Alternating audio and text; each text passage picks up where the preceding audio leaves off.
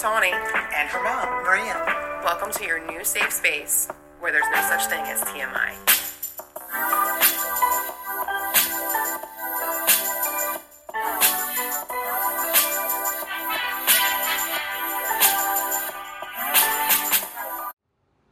Welcome back to Oversharing. Um, on this episode, we have a guest. My friend Holly is here. Hi, Hol. Hi. Hi, Holly. Hello, Maria. Um, Holly, I, w- I was trying to think of the math, and I guess we met when we were like 18 ish. That's Definitely crazy. before 21. that's for sure.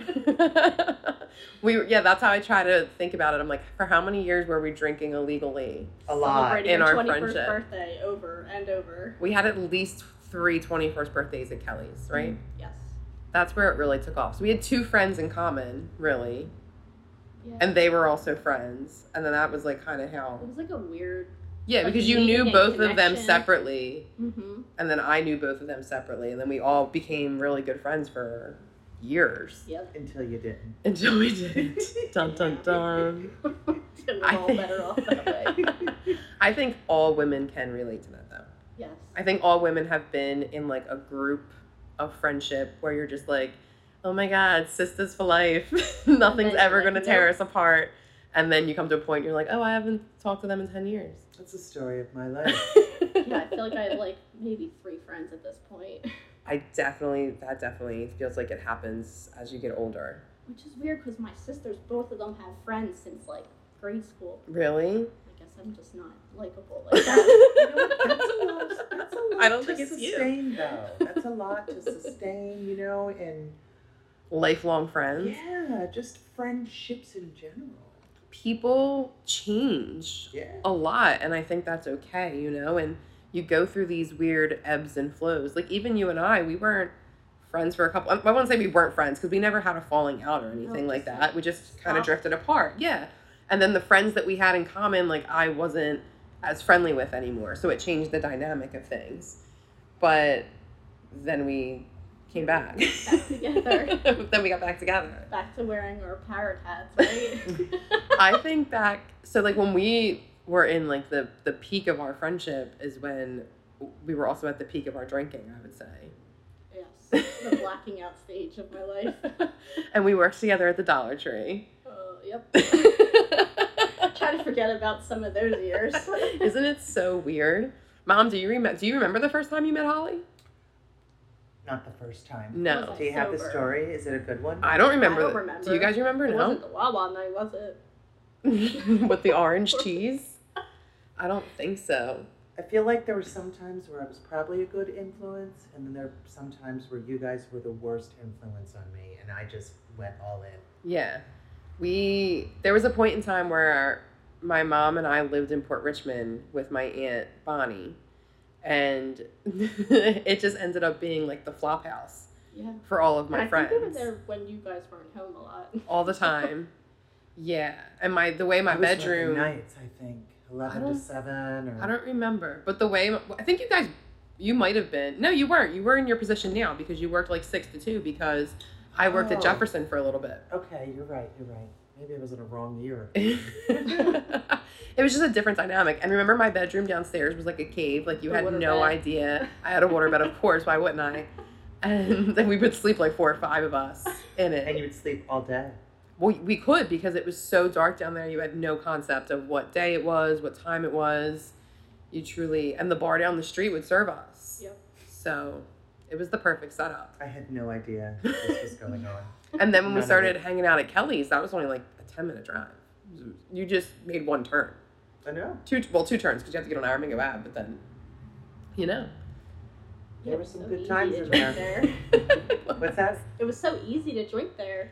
I know. yeah, they made it real easy to drink underage, and I'm gonna say it. Oh, it was so fun, I I, but I don't. Can you drink like that still? no, I drink one glass of wine. I'm like ready feeling for it? bed. yeah, that's me. Yeah, I can't. Not anymore.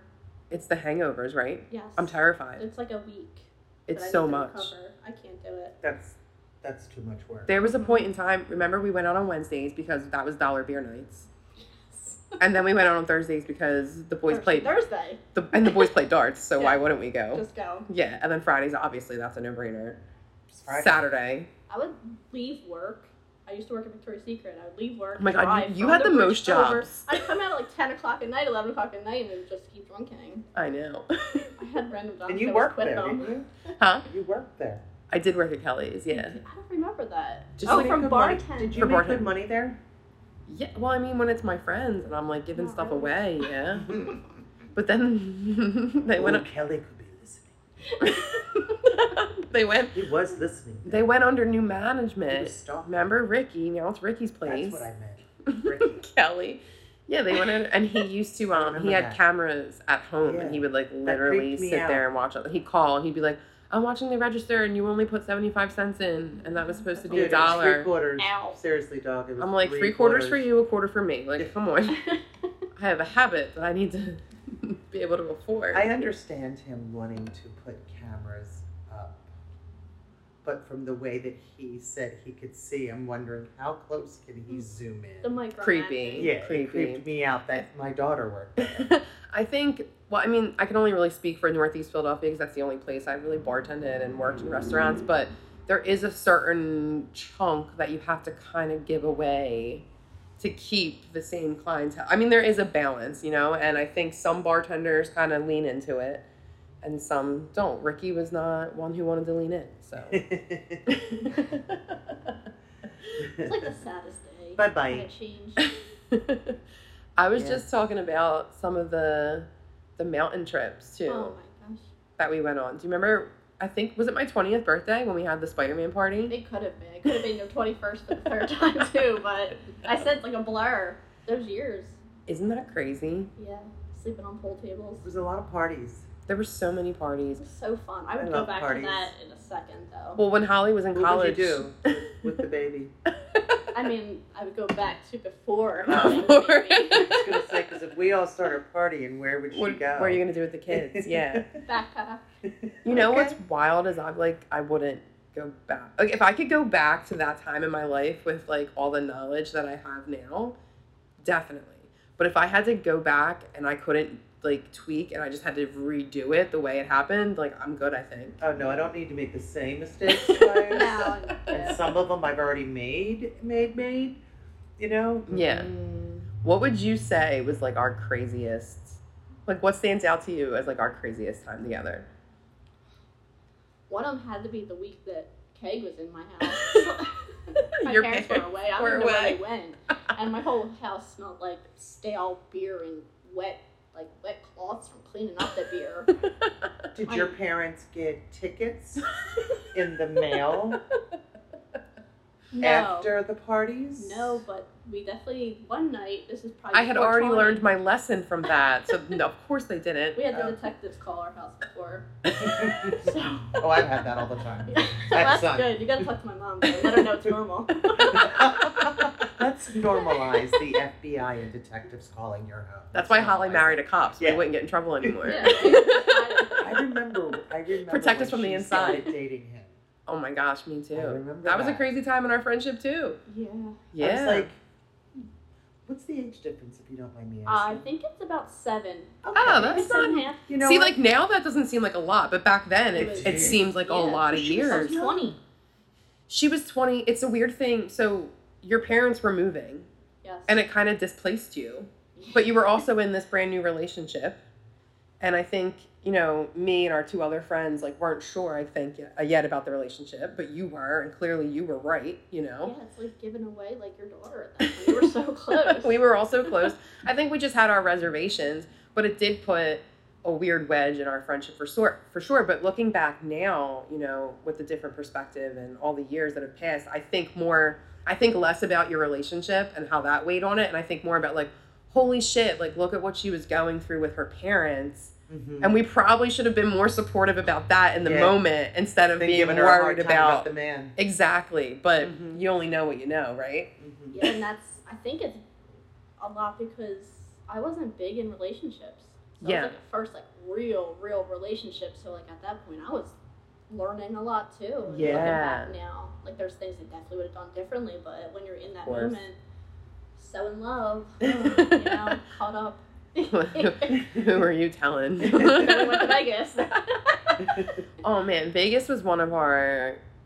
So that was the first time we had ever been to Vegas, yes. and we went together. We Oh, all wait, turned. was- all of you guys turned 21. we turned That 21 the same summer, basically. Okay, you guys went in September, right? Yes, that's when one of the girls turned 21. So we waited till her birthday. Okay. And that was Remember that. just so fun. I mean, I think it's also, well, it's funny now looking back because I think it's also the beginning of the end. Do you know what I mean? Yeah. Like, when you really look back now, you can see where the little cracks in the different friendships where it all started falling apart, but not for us, you know, and a third. Like, it was just like, it's weird to explain it because I don't want to blow the privacy, but those who know know. Yeah. I make all my friends sign NDAs. Oh and then I talk about all of them. Did Yeah. you have a good time? In Vegas? Mm-hmm. Yeah. It had its moments. Yeah, for I ended sure. up in a pool. we got kicked out of the club because Holly ended up in the pool. I will never forget it, but also can't remember it. You know what I mean? Like in my head, I can see you floating in the pool in your heels, in your dress. I can remember security kicking us out, and they're like, "She's wasted," and I'm like, "No, she's always like this. Like it's not a big deal." Been deal." blocking out for years now. Yeah. It's her personality. It's not about the alcohol. And then I remember going to the gas station and getting an 18 pack of Miller Lite, which we paid $24 for, something weird like that. And then we didn't have a fridge in our room, so we had filled up like the sinks with ice, you know? And we were having a party out in the hallway. I don't know why. I don't know why we, we weren't. Oh, we weren't downstairs because we wanted to drink our own beer. Yeah. Apparently, you can't do that in Vegas. You can't party in the rooms. no, you can't party in the hallway.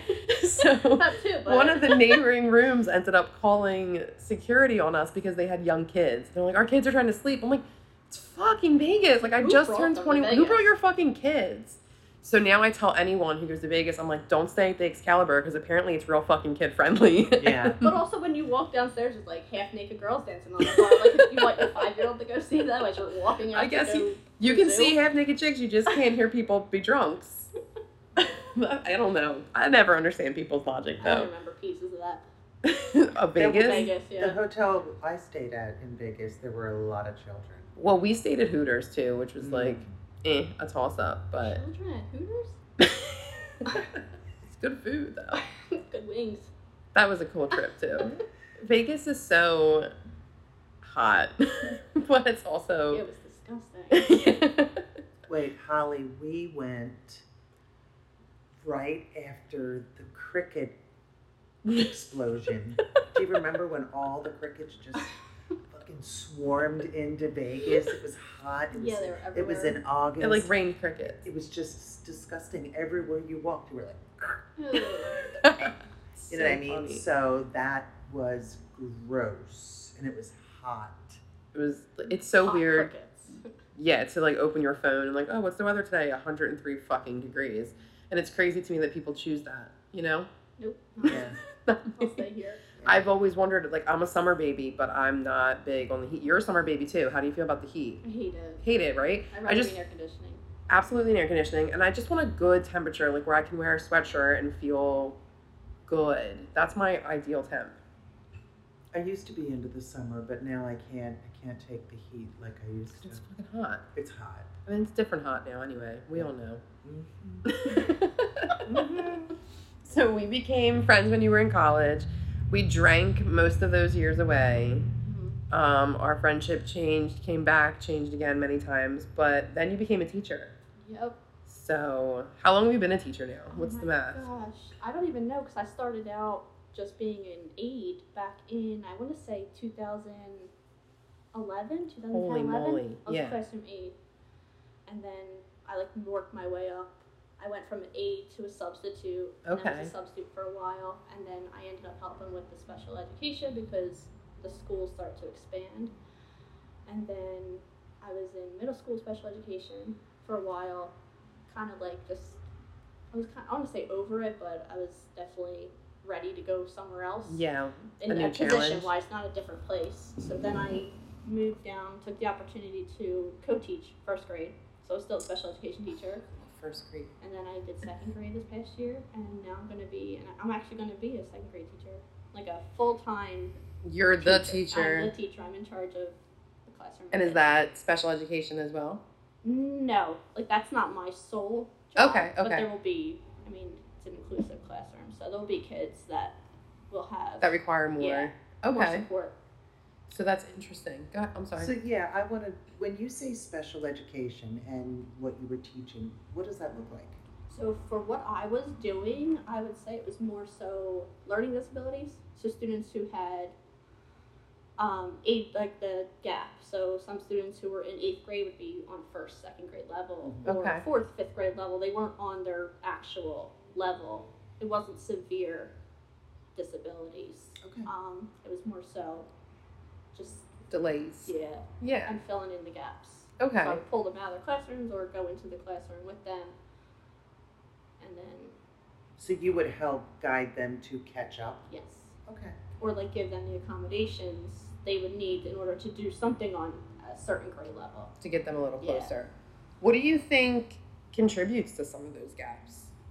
Like Um, from your personal experience and the kids. absences, Okay. being absent or like Falling a lot, behind. yeah. Uh, some kids come from different schools, so you don't Mm. know what they do in other schools to come over to your school. They have to readjust. Yeah, especially some of the schools. I'm not. I can't say any names, but there's definitely schools out there who I don't think are doing enough. Okay. Okay. Should be doing more for students Fair enough. but a lot of the focus is on behaviors at that point. They're Yeah. trying to make it less. Uh, I would say the behaviors that they're in the classroom they're seeing. So there's a lot of uh, well, I'm making an assumption, but like disruption. Yes. Yes. So Okay. they would have to focus on that more so than the kids who are falling behind. The kids who are falling behind aren't the ones making the dis- disruption, so then they would fall even more behind. Yikes. Yeah. So how do you even find a balance for something like that? It it all depends. It's really hard because a lot of times I would be pulling them out of the classroom, so they'd be missing it, but I have Yeah. to focus on getting them to read, write, and do basic math at that point. Yeah. And how many children does each teacher have? In a classroom or Yeah, the in a- caseload? In a classroom, I would say about between 26 to 28. Wait, hold on. Oh Back my up. A classroom versus a caseload? Yeah. So what does that mean? So, So, your I had classroom a Okay. of students who I was just in charge with, but they were also in a classroom. Holy You weren't shit. their sole classroom. I wasn't their classroom like, So they teacher. bounced Yeah. her. They had their teachers. I was their Gotcha. caseload manager, so I would have to work with the teachers on their plans. See, I have Holy to tell you, as moly. a person who struggled in school, I was always afraid to raise my hand. I never had the, um, I just never had the balls to do it. You know what Yeah. I mean, I never felt confident in my answer. I can relate to that. Um, and being in a large classroom, there just wasn't enough time for a teacher to focus on me. So I kind of slid down, and that followed me through my life. You know, it wasn't until I got, you know, into my career where I actually am able to you Find know, your voice a little yeah. bit. Yeah. I'm still looking for that voice, girl. Aren't we all? I would say the But- same too. About yourself? lot. Yeah, I struggled. Struggled Yeah. in school. It's too many kids. well, you were just saying before we started recording that you always struggled with math. Yep. And then how did you? I never had a good grade in math. It was always in the 70s. I struggled with So math then, too. when I started Sounds teaching it and learning me. how to teach math, it changed. It changed my perspective of math, and I was like, "Oh, it's not so bad. Like I can actually do these things." Right. It just wasn't taught the right way to me, or taught the way I learned it. See that I I always say because I know you're a big advocate for this is like if someone's not understanding what you're teaching to them then you teach you change the way you're teaching them Right. like you don't expect them to meet you on your level Right. you find what their level is and I think that is such like a basic level of kindness just in any interaction Yeah. that I'm surprised that it's not the go-to for teaching overall which isn't the teacher's fault that's the system's fault It's hard for teachers to have 26 kids, and about That's too many kids. half of them are probably on a different level than what then the their curriculum typical- and standards yeah. are on. Yeah, so they have to figure out all these different ways to teach them. and that yeah so now you need so now you have 15 16 different methods you're trying to implement at one Small time groups and moving around, one-on-one time with some kids. It's, holy Why- moly Why why can't they break it down and give less children to each teacher? I don't know. It would be nice to have smaller classroom sizes. Yeah, why why can't they? What's what is the? I don't understand. Right, like are we overpopulated? Do we not have enough teachers? Is yeah, there not I mean, enough it's a room in the charter budget? school. I don't know. Yeah, I don't know what the budget Well, looks for Ho- for Holly specifically, it's a charter school, but the, I'm sure there's the similar issues in the public like, schools. like, and yeah, you just have to wonder where. it's really where only is the, the pub- money? the private schools that seem able to regulate. Where's the money for the kids to learn? Because That's a good question. it, I, you, I can't learn even even at, right now. If I went to school, and there were twenty eight people in the class to one teacher, I wouldn't get my turn. Yeah. Isn't that crazy to think about? Because it's just the norm when you're a kid. You're just thrown into these classrooms and you're just expected to sit still and raise your hand and yes, no, ma'am, and don't wear a hat, don't chew gum, all this weird shit, right? But now looking back as an adult, isn't that fucking weird? Like the idea of going and sitting in a room with 30 other people and then being expected to just sit there quietly, completely, fo- like I could never. I could never, like I can't even go to the bank and stay focused. I can't focus right now. There's a lot going on. Right. You're not alone. But I learned I learned that with It's hard. Yeah, with my brother, yeah. Yeah, I- I yeah. that he with him. struggled and it sucks so bad. I say this all the time. Like I wish we would have known things because they were so we could have done things so differently. Oh, yeah. You know, and I think of just his story specifically, and I'm sure you encounter so many kids where you're like, Oh my god, if somebody would have just caught this a year ago, or somebody would have just started working on this sooner, if we had a little bit more parent support. So that's another thing, like you can only speak on your experience, of course, but how is how much does support from the parents as far as education change the way the child is It's progressing? a huge impact, and where I can't say I've had bad parent support or Good, yeah. anything negative because the communications I've had with parents has been great. Good. But I hear horror stories. I'm but- sure me too. I mean, but I try to do it on my end too. Like I like to reach out and let them know that I'm here for them because imagine sending your kid to school who has a disability and you don't know what's going on. Yeah. I, yeah. like I would hate that for my own child. So I try to communicate as much as I can with the parents and let them know they can communicate with me on that aspect so it's a positive experience. I don't know I don't I would never want a negative experience with a parent because they're part of what I call as a team. at They're the point. team. Yeah. Yeah. Yeah, I, I've seen teachers step to a conversation with their ego Mhm. rather than with my son's intentions. You know what I mean? Yeah, for sure. And it shouldn't be that way. Yeah. You have to put the kids first. Yeah. I think teaching has changed so much too, is because I think back to when we were kids, majority of the teachers were older. You know, it was very rare. Like it was like a cool thing when you had a teacher who was in their twenties or their early thirties. And now I'm like, my friends are in their late twenties, early thirties, and they have five, six, seven years in. It's Yeah. it's pretty crazy.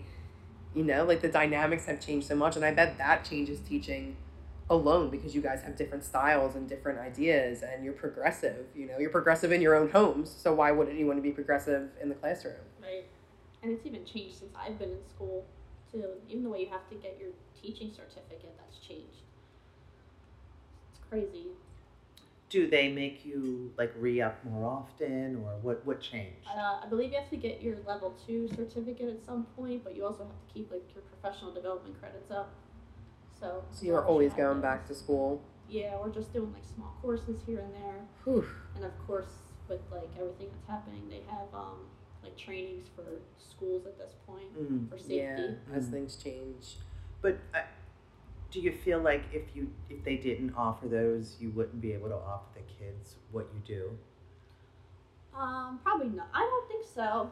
I don't think I take everything I learned from the classroom when I was in school to become a teacher into teaching because it's different. Every day is different. Every Yeah. kid is different. yeah So you just you pretty much learn something new and Every how to day. do something different every day. what worked on monday might not work You're on pretty thursday much working on your toes. pretty much Yeah.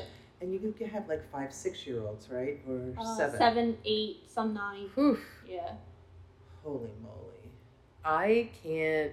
Ima- so when the pandemic hit, when the kids weren't in school, so for the second round, so that fall of 2020, moving into All 2021, yes, when everybody was online, I was hired by two families in Haddonfield to kind of help their kids with online schooling. So my main job was the two first graders, but then I also had you know other other kids of other ages. But I would sit there, and I just have to say, like, I don't know how kids who didn't have a me got through this. Like, I literally sat there with my kids from eight to three. Like, as soon as I saw the teacher's email come through, I made a schedule for our day. I worked in our lunch. I worked in the reading. I worked in whatever else.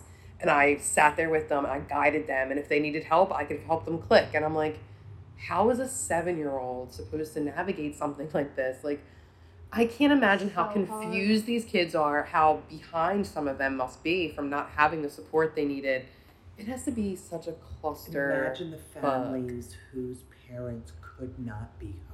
Right. There are so because there are so many designated employees. Yes. And then they're That's, I mean, we have two trauma one hospitals right here, right? You know what I mean? So this area, there was just kids home, and I can't imagine if I had to homeschool you guys during a pandemic when you were little. hmm, and you were you'd have how to teaching. cook. You were teaching from home with a toddler. Yeah. Mm-hmm. So I don't know how parents of school age children did it because I don't think I could have survived that if I had to teach and then have to help my child online Oh my learn. God. Because my kids even just struggle with turning a page in a book. Like that simple. It's not doing math problems or reading problems. Because you or lose working. you lose them so easily. Right, and mm-hmm. that you have to be even more on your toes with online learning. You can't just sit there and I mean talking through a computer and listening through a computer is so hard, especially for such young students and kids. And yeah, my toddler luckily I brought my slide inside and used that in the living room to entertain her with cartoons and she's a TV watcher, but I could, there's nothing else I could have done. She would have been a TV watcher anyway. Yeah. We love that shit. So uh, she it's loves her fine. cartoons. It's fine. There were so many interesting videos, though, of the way people, had to who cope. had to work from home.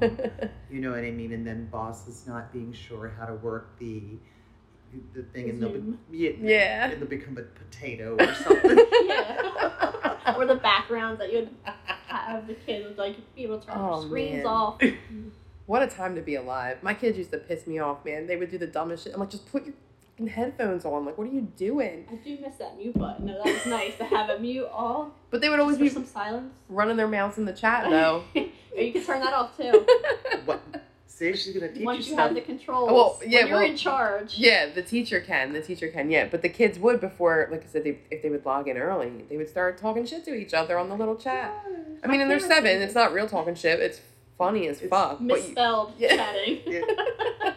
It was cute though. Some of the things they would say. so before we move away from teaching, I want to ask you about two things. Your personal opinion as a teacher. I want to know how you feel about standardized testing, and I also your face told me a lot. And I also am curious how you feel about homework, just as a concept. I hate both, honestly. Cool. I'm so glad. I knew you did. and I'm looking at it from a special education teacher's perspective that I'm allowed to give my kids accommodations on certain things, but then when you get to the standardized test, it's like, oh, here's a test, good luck. That makes No accommodations. that makes Oh, no sense. It doesn't. Right. They're They not used to have a prepared. lot So you mean, ones. They're not prepared No. if you don't. unless you know you mean? like you have to you teach them this now you're teaching them basic skills but you're also teaching them to find information and highlight so you're going above and beyond the basic skills they need to know and adding in the more comprehensive stuff that is needed for a standardized test Right. i think it's hard as a test It is hard and it's you scary. know they have to write so much Really? Yeah. I hate and it. First and second grade, or second grade, I should say. Not so much first, but second grade is when they really write? start writing.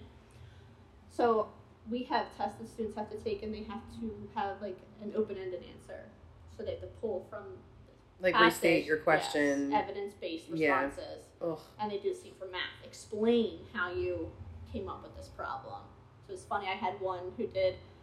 I wrote down the problem. I answered it. I solved it. I got this, and that was his explanation. but I mean, the kid wasn't wrong, but He's there was a little wrong. more details you needed in there. I know, I know, but that's These so Oh my kids. god, the responses you probably get are. I can because only it's so hard to explain to it's children. Like, I remember with one of my kids that I nannied, I've been with him his whole life. So when he would get into like that school age of having homework, like they're just so they're so logical sometimes. So I'm like, no, that's not enough. You have to give them more details. And he's like, but why? Like, I already did. This is the steps. If they follow my steps, they'll get the same answer. And I'm like, I'm with you though. Like, I don't even know how to explain to you why. Like, Yeah. because the man said so. Like, I don't And know. unless the homework's frustrating. actually going to help a child with something they need to learn, I don't think you should just give homework just to give it. Right. Like as a Just standard. create stress. Like all the times I did spelling, just because they have a spelling test, and sometimes you don't always get the spelling. That's school, fair. So they write spelling words. Yeah. So I always made sure their spelling or their homework, not just spelling, their homework was no more than like at least thirty minutes to give. So it was like Yeah. basic math problems and spelling.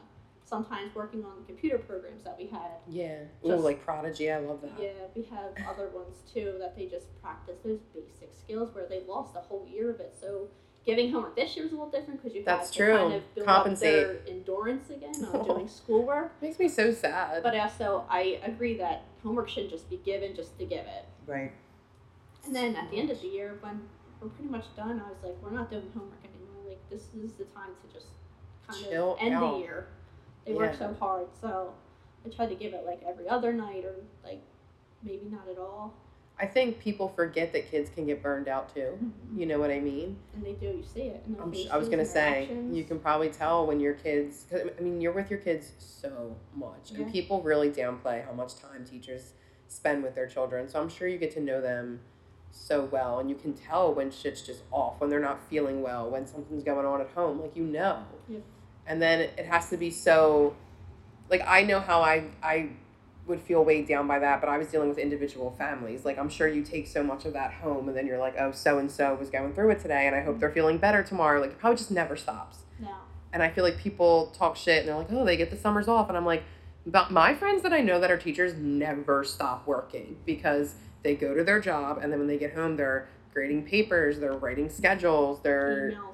Yeah, they're corresponding with mm-hmm. parents. They're they're t- touching touching base with other teachers because they share students. Like it never stops. And then even if they are, you know, able to stay home for the summer, which correct me if I'm wrong, but teachers can like maneuver their paycheck to where they're making less, right? And you get it spread out yeah, throughout the summer, You get like your twelve year paycheck spread out. right?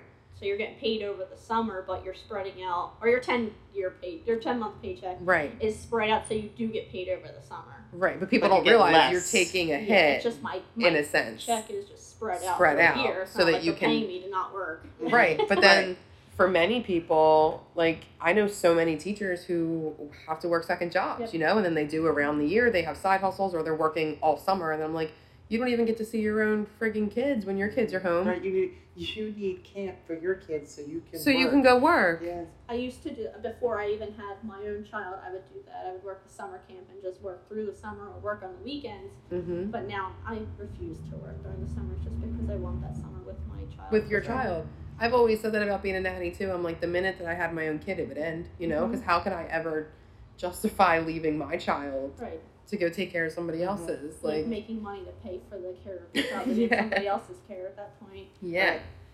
so speaking of that you do have a daughter Yes. and she's how old now She's Three. Three, I know. Firecracker. Should have brought her. you really should have. We should have interviewed her. She would have made this very interesting. so I do want to check in. I know that you recently had to get rid of the passy. oh yeah. This is a And huge. actually, I wasn't as bad as I thought. Good. Yes. You were scared. I was scared I for was you. Petrified. I Which route she turned two, I was like, I know we have to get rid of her. For a whole year, I've been. Which route did you take? Like which? We so I asked her. I said the Binky Fairy's gonna come, and she got all frightened by a Binky Fairy and said no. And then I said, okay, then maybe Santa Claus will come and take it. And she told me no. I said, okay, then who's gonna come and get your Binky? Because it's not gonna be me. I'm not being the bad guy here. Right. and she said the Easter Bunny. I say, all right, Easter Bunny's coming in the summer. So we had five left, and every day, it just the Easter Bunny swapped out the Binky for a present. All right. The first night was the worst. She didn't sleep at all. She pretty much slept on top of me and had had her face on my face. Mm-hmm, mm-hmm. After that, yeah, I just had to hold her hand before her bed, and now she just goes to sleep. And it almost seems like I don't knock on wood because it seems like she's going to sleep easier than she was with the pacifier, Okay. like falling asleep quicker. Her breathing's mm. probably a little better. Yeah, she's Yeah. not like These sucking goddamn on this kids. plastic Yeah. thing. They're so gross. I know. But at daycare, she stopped using it at daycare and hasn't used it since she's been in daycare. Yeah. So I knew it wasn't going to be a major issue. It was kind of like a comfort item at this point. Right. Yeah. Needed it for the car and bed. Then she It's- complained about it a couple times, and now I think we're good. Good. It's still really great. scary. Yeah. To take something away that they like you have had. Go lead up to it. Cold One- turkey would have been rough, but like we work, we've been talking about this for a while. I think that's important too. Like open the conversations, like start talking to them. People forget that they're listening to you and like the words will occur to them and they will they'll get there. Yeah. You And know what I mean? Three. She probably doesn't understand why somebody came and took her pacifiers from her. No, in 20 years she's going to be sitting on a podcast and she's be like my fucking mom Yeah. told me. I'll And then her and her friends sat around laughing. I mean, I can tell you from for me personally, um, the tooth fairy didn't show up one year because my parents told me that I was basically I was a dumbass to lose a tooth around Christmas, and now the the tooth fairy and Santa Claus crashed into each other. They and they're like, "You're lucky." whole. Man, I yeah, she's like, story. "You're you're lucky Santa Claus even showed the fuck up. Like you're crying about your tooth, you're lucky Santa Claus came." Basically, was- Emotional damage. I'm really nervous of her like playing us like that. Like I put my tooth somewhere else, and you, the tooth fairy couldn't find it because I didn't put it under my pillow. uh, one time they told me the tooth fairy didn't come because I wrote on the envelope. So the reason They had all kinds of shit they would- excuses You is gotta get real because creative. They they didn't didn't have have any any cash. fucking money. Yeah, they didn't have any money. There was no way my husband was gonna have any money on Christmas Eve. And then it was so inconsistent too because my dad would just throw me whatever he had. So like one tooth I'd get twenty bucks, the next tooth I'd get a hundred, and then it's a dollar. Hundred dollars for a tooth? My dad Was was- it gold. My dad was wild like that. He was one of those people like when he had it, he was giving He it was out and showing it off. But he then he didn't have it anymore because Yeah. he gave it away. So Yeah, he's fri- frivolous. He was probably like that hundred covered all your teeth. No, then you Yeah. owe it to him. yeah, and then like yeah, Oh, six months later he'd be like, that "Remember that hundred? hundred I gave you for your tooth? You owe me that." You're like, you mean the And I'm like, "Wait a minute." Yeah, and I'm like, "Hold the fuck up." You mean I owe the tooth fairy hundred dollars, right? Yeah, and then I Santa, started, I owe Santa. then I started putting it all together, and here here we are. therapy, therapy, therapy. Oh my god, we all need fucking therapy. Mm. So, how? So, I'm trying to steer it in the right way, but I, I don't.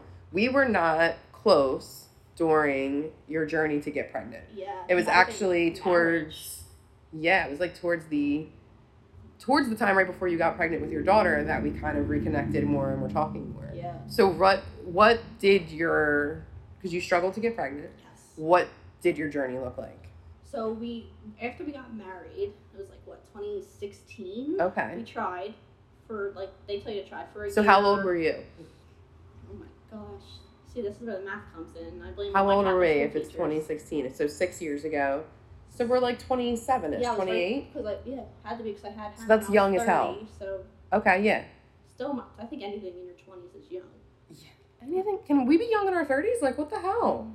Can I just be- young? Can I be young? I'm ready for a nap now. I'm always ready for a nap. Stop playing. So 2016, latest 20s. Yeah, you tried was to like get the end of 2016. So Okay. I got married in November of 2016, and then tried. We tried after that for however long, and then I Yeah. went to go see my doctor, and I said, "What, like, what are my next steps?" She kind of geared me towards seeing a fertility specialist at that point because after apparently a certain age, you're supposed to try for a year. When you're older, you try for six months, and if nothing, then you can start to still like the fertility specialist will start to see you at that point. Okay. I don't know if it's different now because things change. I feel like yearly. I know. So I went to this amazing doctor. I would highly suggest RMA to anybody who is struggling out there. And he, you meet with them. He sits you down, do all these tests on both you and your partner to see like if there's any underlying issues. There was nothing, nothing wrong with my husband, nothing wrong with me that was like glaring. So they determined it was unexplained fertility. What Pretty the much, hell? I have no idea. Wow. Cool. So they're like the first steps are to do IUI. Which is what? which is when they just inject the sperm into you. So they Pretty take much in your hope they husband's- find their way. Like, Your to husband's your sperm. Okay, yeah. Yeah. but they kind of direct it. They give it a little map. Right. Okay.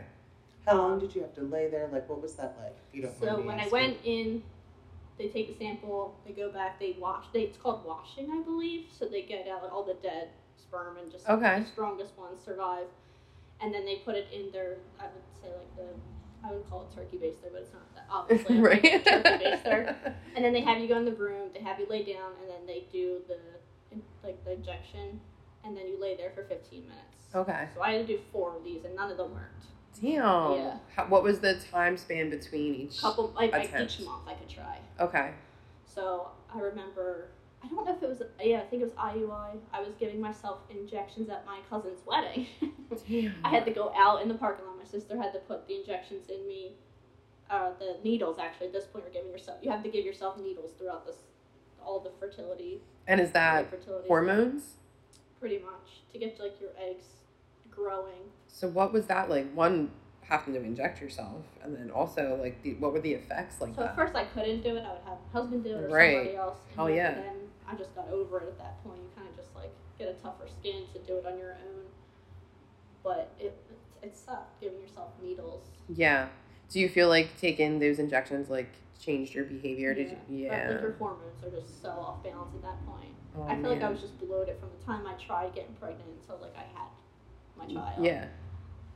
So then after the four IUIs, like, all right, well, your next step could be IVF. And right now, I'm my school or my insurance from my school covered it hundred percent. So I As only they have to do like should. co-pays.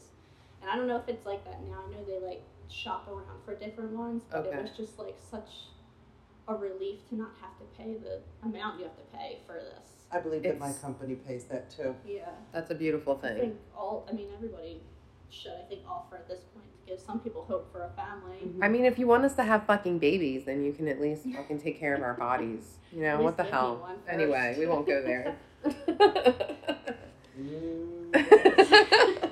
It's been it's a it's a highly charged day. This is literally we're recording on the day that the Supreme Court overturned Roe versus Wade. So our hormones are fucked up today too.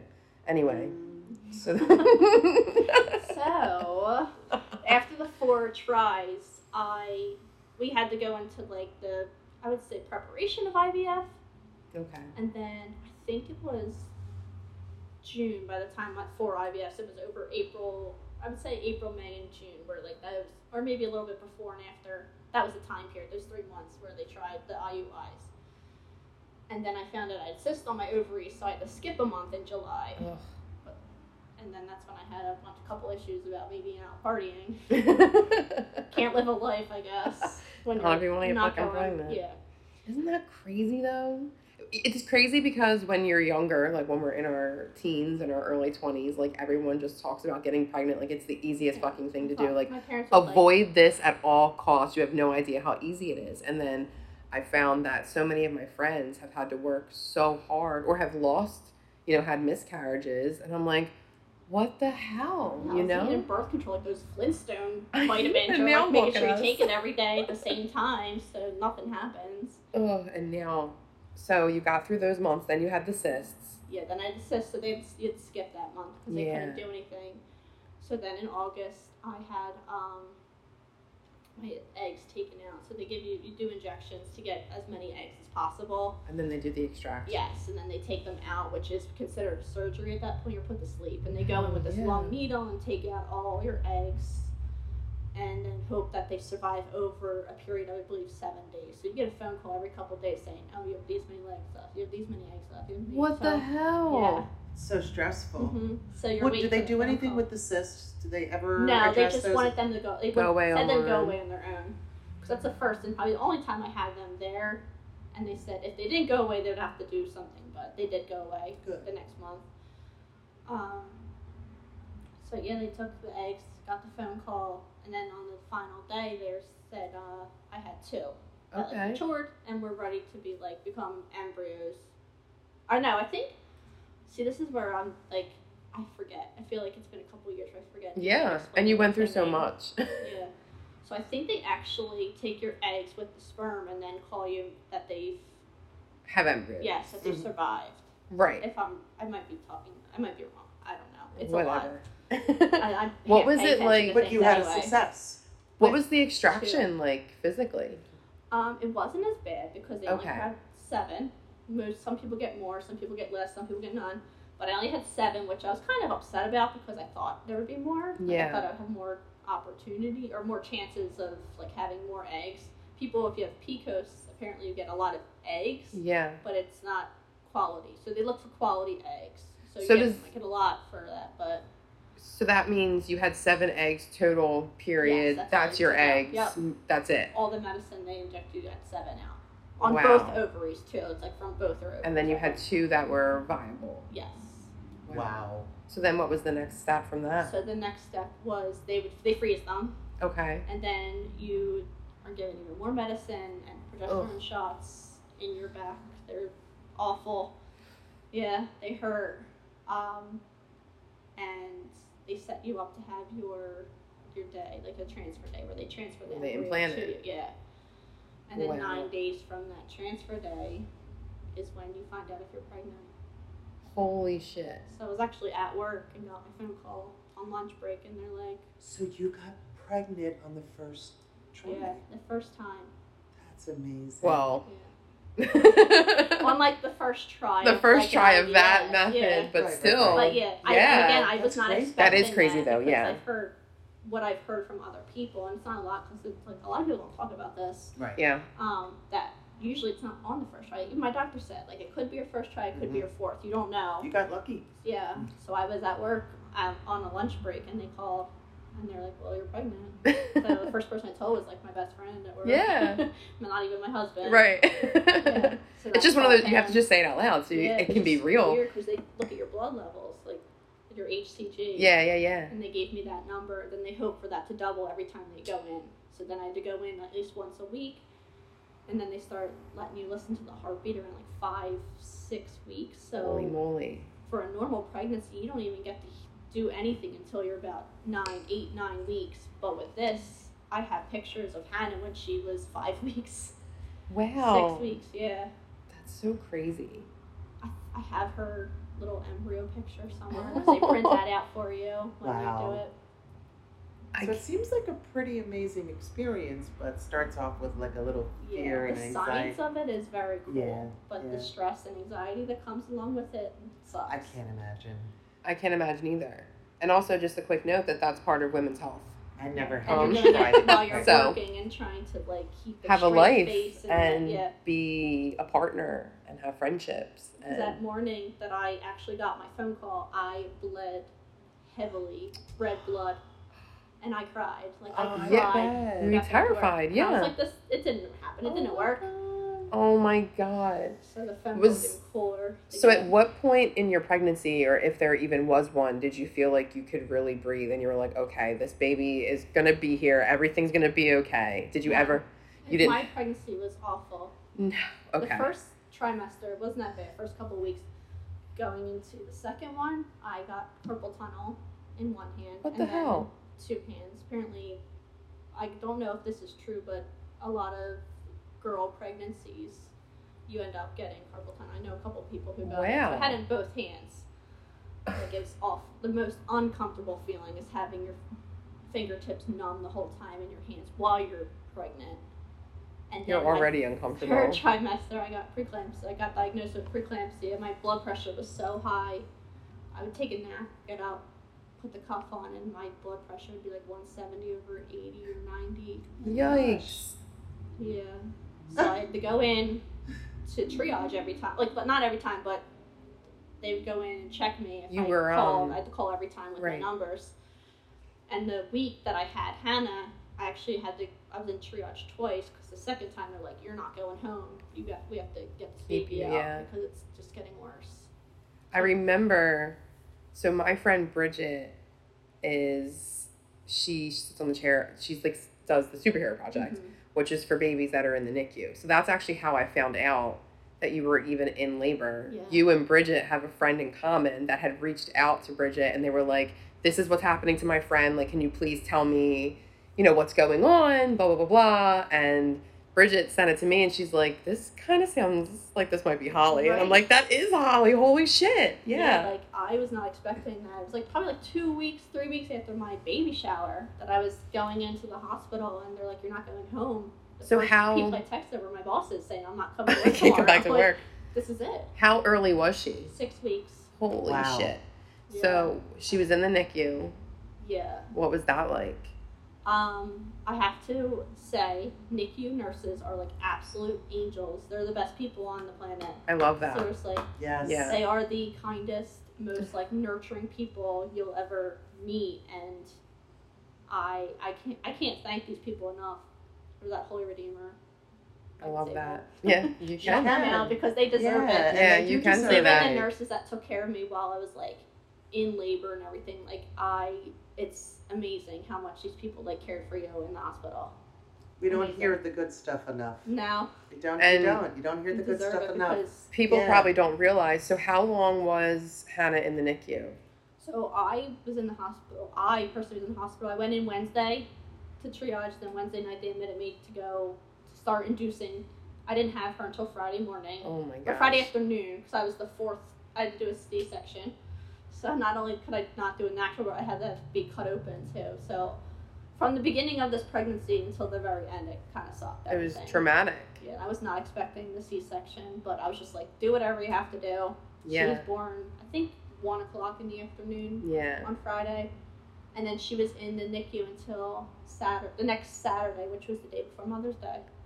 Oh my So she was in for a week. Yeah, When were you discharged? I was discharged Wednesday, so I was in for a week too. I was But there they from sent Wednesday you home two days before her. Yeah, How hard was that? um, I was ready to go home, but it was awful having to leave her. Without your baby. However, the superhero project you're talking about has these AngelEye cameras on like where the babies are, so you can see her. So I was like eating dinner and watching her and like crying my eyes out, wishing I was there. I had somebody, my sister, my mother-in-law, my husband, everybody just stepped in to drive me whenever I need to get to the hospital and just stay there. yeah. My sister-in-law Your village so you came were through. able to see your baby at home through a camera. through a camera Yeah. Isn't that because of the superhero project. the most precious thing you've That's ever heard? It was awesome. I'm so happy for you. It probably I can't I can't imagine. I can't imagine first of all just your experience was so traumatic, but then to have to leave the hospital without your baby ever. Right. You know, and then you really you don't know. You have no idea what's going on. Anything could change in a moment and you're not there. It has to just be terrifying and those cameras i mean you think about just the peace you get getting to watch your kid on the monitor you know what i mean I like like at home She had a section.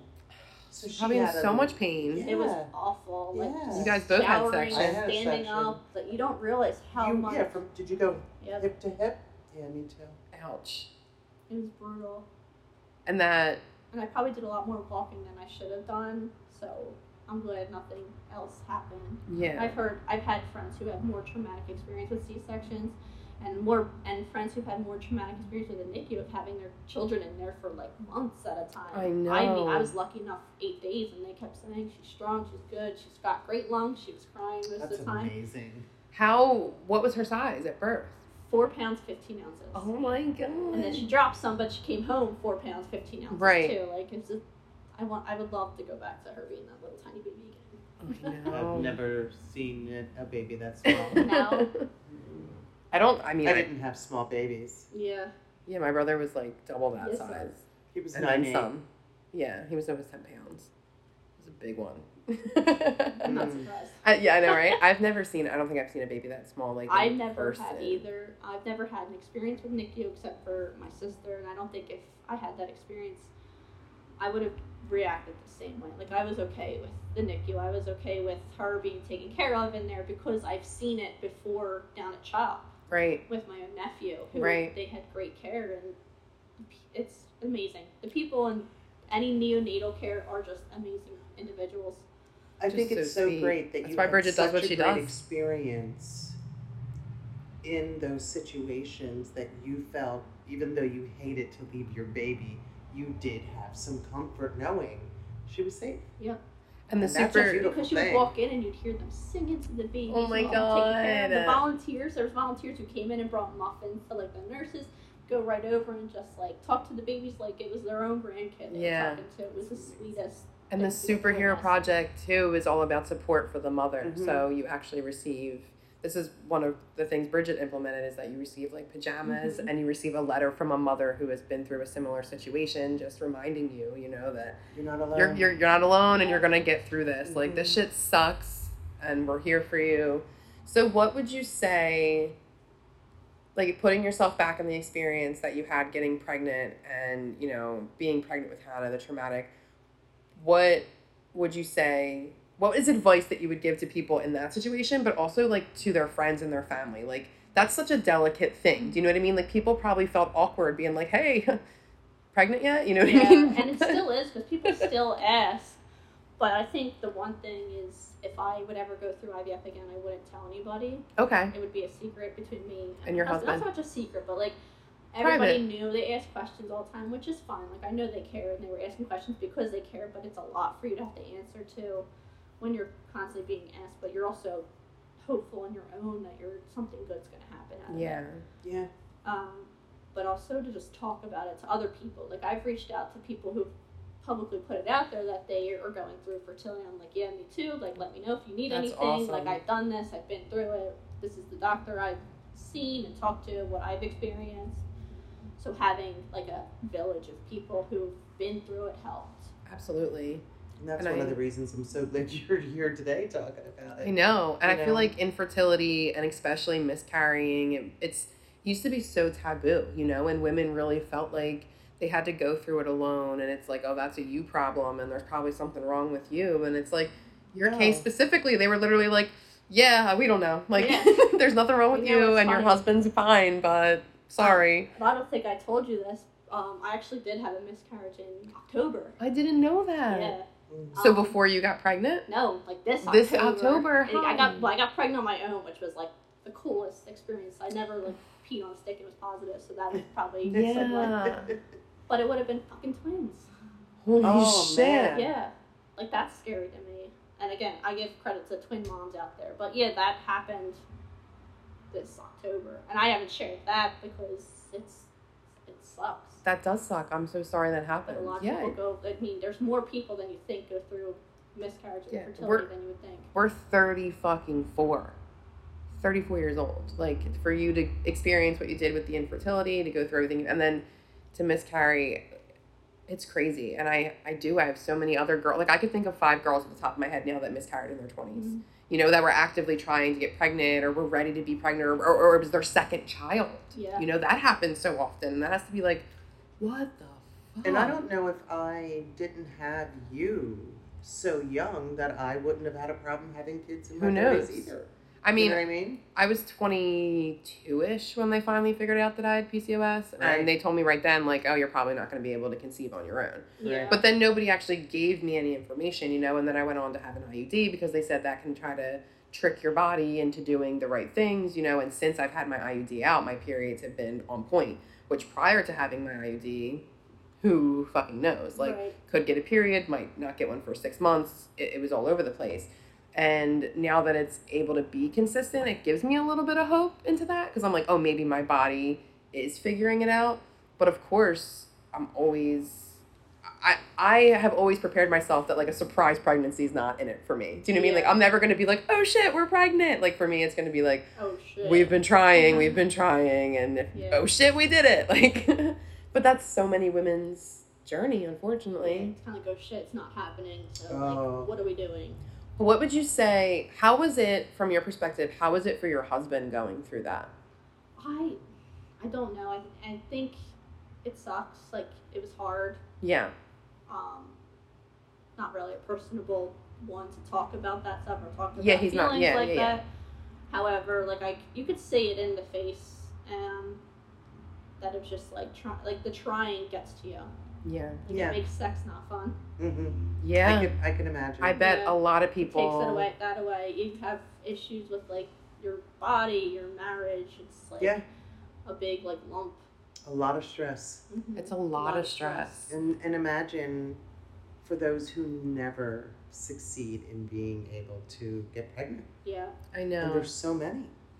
It's just so interesting because I've said a million times, like I'm such a believer, you know, in timing, and your path goes the way it goes, you know, because, like you said, you were able to get pregnant on your own, and that's amazing. But then at the same time, you're like There was twins. Like, what would I have done Exactly. with And I- twins and a toddler? I You know, it, I was stressed. Like I was stressed with Hannah and like certain things we were going through. Like I don't think I could have emotionally right? handled a twin pregnancy. Holy moly! I have a friend. Just I have a friend. I, I hope she doesn't mind me mentioning her, but shout out to my friend Nicole who had twin boys, and then within a year, like before they turned a year old, had another son. so she has A three. She has three She's boys. rocking it, ain't she? She now has a fourth child. They have a little Mhm. girl as well, Mhm. and her and her husband have been together for like ever. I think since college. Like they're just they seem, from what I know about them, just a really solid couple, really good people. And so there's a point. My friend Bridget's the same way. There's like a month or so in the year where her three older boys are the same age. because the twins didn't age up yet And the That's little one caught up. And then my friend Bridget's the same way. Like her girls right now are both four because the oldest they're only ten months apart. yeah, like I would love to have a second child, another, one, but I also think about it. I'm like, am I ready for two? right. Hannah's at this age now; she's so independent. Like, am I ready for another baby to go through this with? Yeah, that's a lot. It re- and it changes the dynamic too. You know, mm-hmm. like it would change your relationship with Hannah. I feel like that has to be so scary. Like, how did that feel for you, mom? Like, you're pregnant with your second child, but you already have this established relationship with me. Like, were you worried you wouldn't like love him as much? I'm not, I'm not being funny because he's my brother. Like, I mean, really, like, do you worry? Like, what if I don't connect? I don't know. I don't. I don't really remember. Yeah, You know what I mean? I was what twenty three or so. that's having my you were probably child. little younger than that, but that's true. Mhm. Yeah. Yo, imagine being pregnant at 23, like the way we were Your at 23. second- No. Your second child. I or whenever 22. Hannah a tantrum, I'm always like, look, right this. This is the real life, not that 16 and pregnant stuff you see on TV. Like the tantrums are real. They are real. It's a lot. But aren't you so glad you're this version of yourself? yes, Like because again, the way we I could've were, never. you probably we would probably all beat the shit out of our children. Like I get it. I get why our parents were crazy would've- because Did I fuck Yeah. you up? you used a spatula a time or two. I love a It was really my brother. I was good. You are good. So You're still good. Spoon. my gram had a wooden spoon too.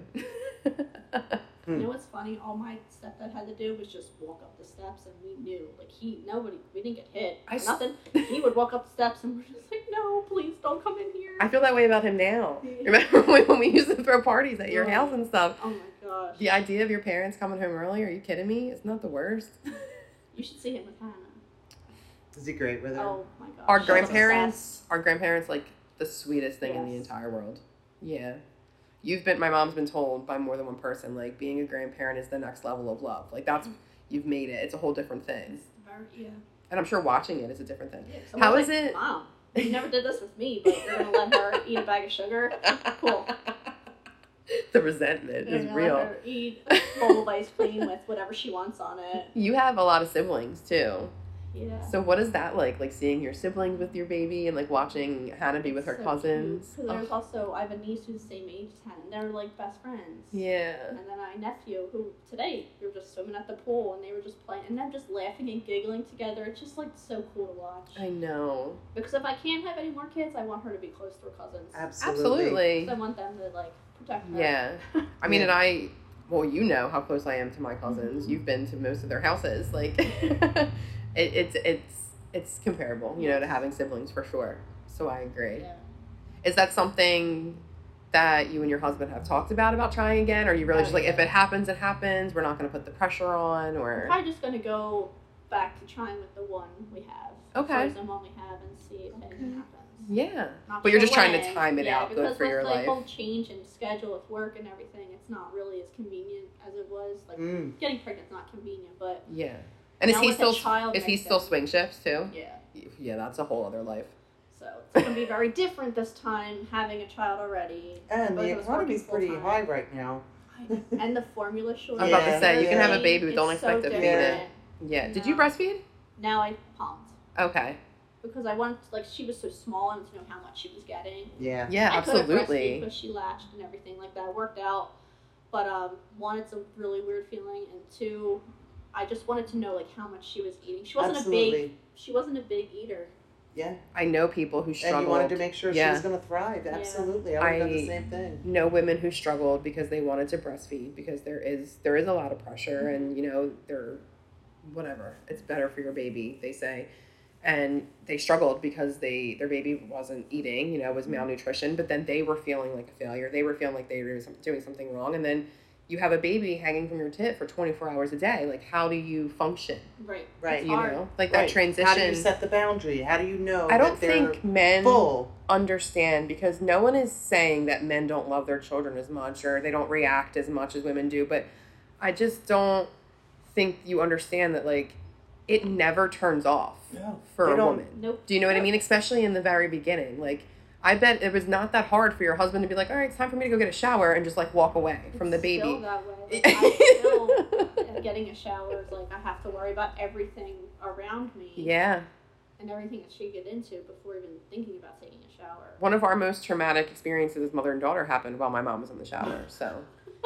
she Yes. had an iron. Right? I don't. Well, I was too, so I might mess up the story. But from what I've been Yeah, told, I had a. um You were not home. I was at home. Yeah. She was not home when I got into the shower. I had her with the neighbor, which he always watched her. You know what I mean? I would be able to get a shower, and he had teen daughters. And um, I had just got done ironing clothes or whatever. I was going to iron them, and I had it sitting on the nightstand. I ran, hopped in the shower. I come back out. She's standing right there at the nightstand next to that iron, and I'm like, "Oh my God, Tawny!" And she looked at me and stepped back, but she must have had the cord in her ankle because when she stepped back, the Oh iron went with her, hit her leg, and then she fell on it. So it got her here. I had got her like the here. iron print on my leg, like for years. like into my Got beat up my teen iron. years. so the upstairs was only a shower stall. I have her like this. You can see the blisters coming up Oh already. my gosh. She's just she's two. Yeah, my brother I'm wasn't around yet, downstairs. so I Of was course, super I had dishes in the sink. I run outside with her. I'm holding her like this, screaming, and just so happened my my husband dad, yeah. pulled up, and um, we threw in a car and and went to the hospital. But she was only two, and I mentioned that again because it took. I think it took like four or five of us to hold her down for them to be able to treat the, the leg.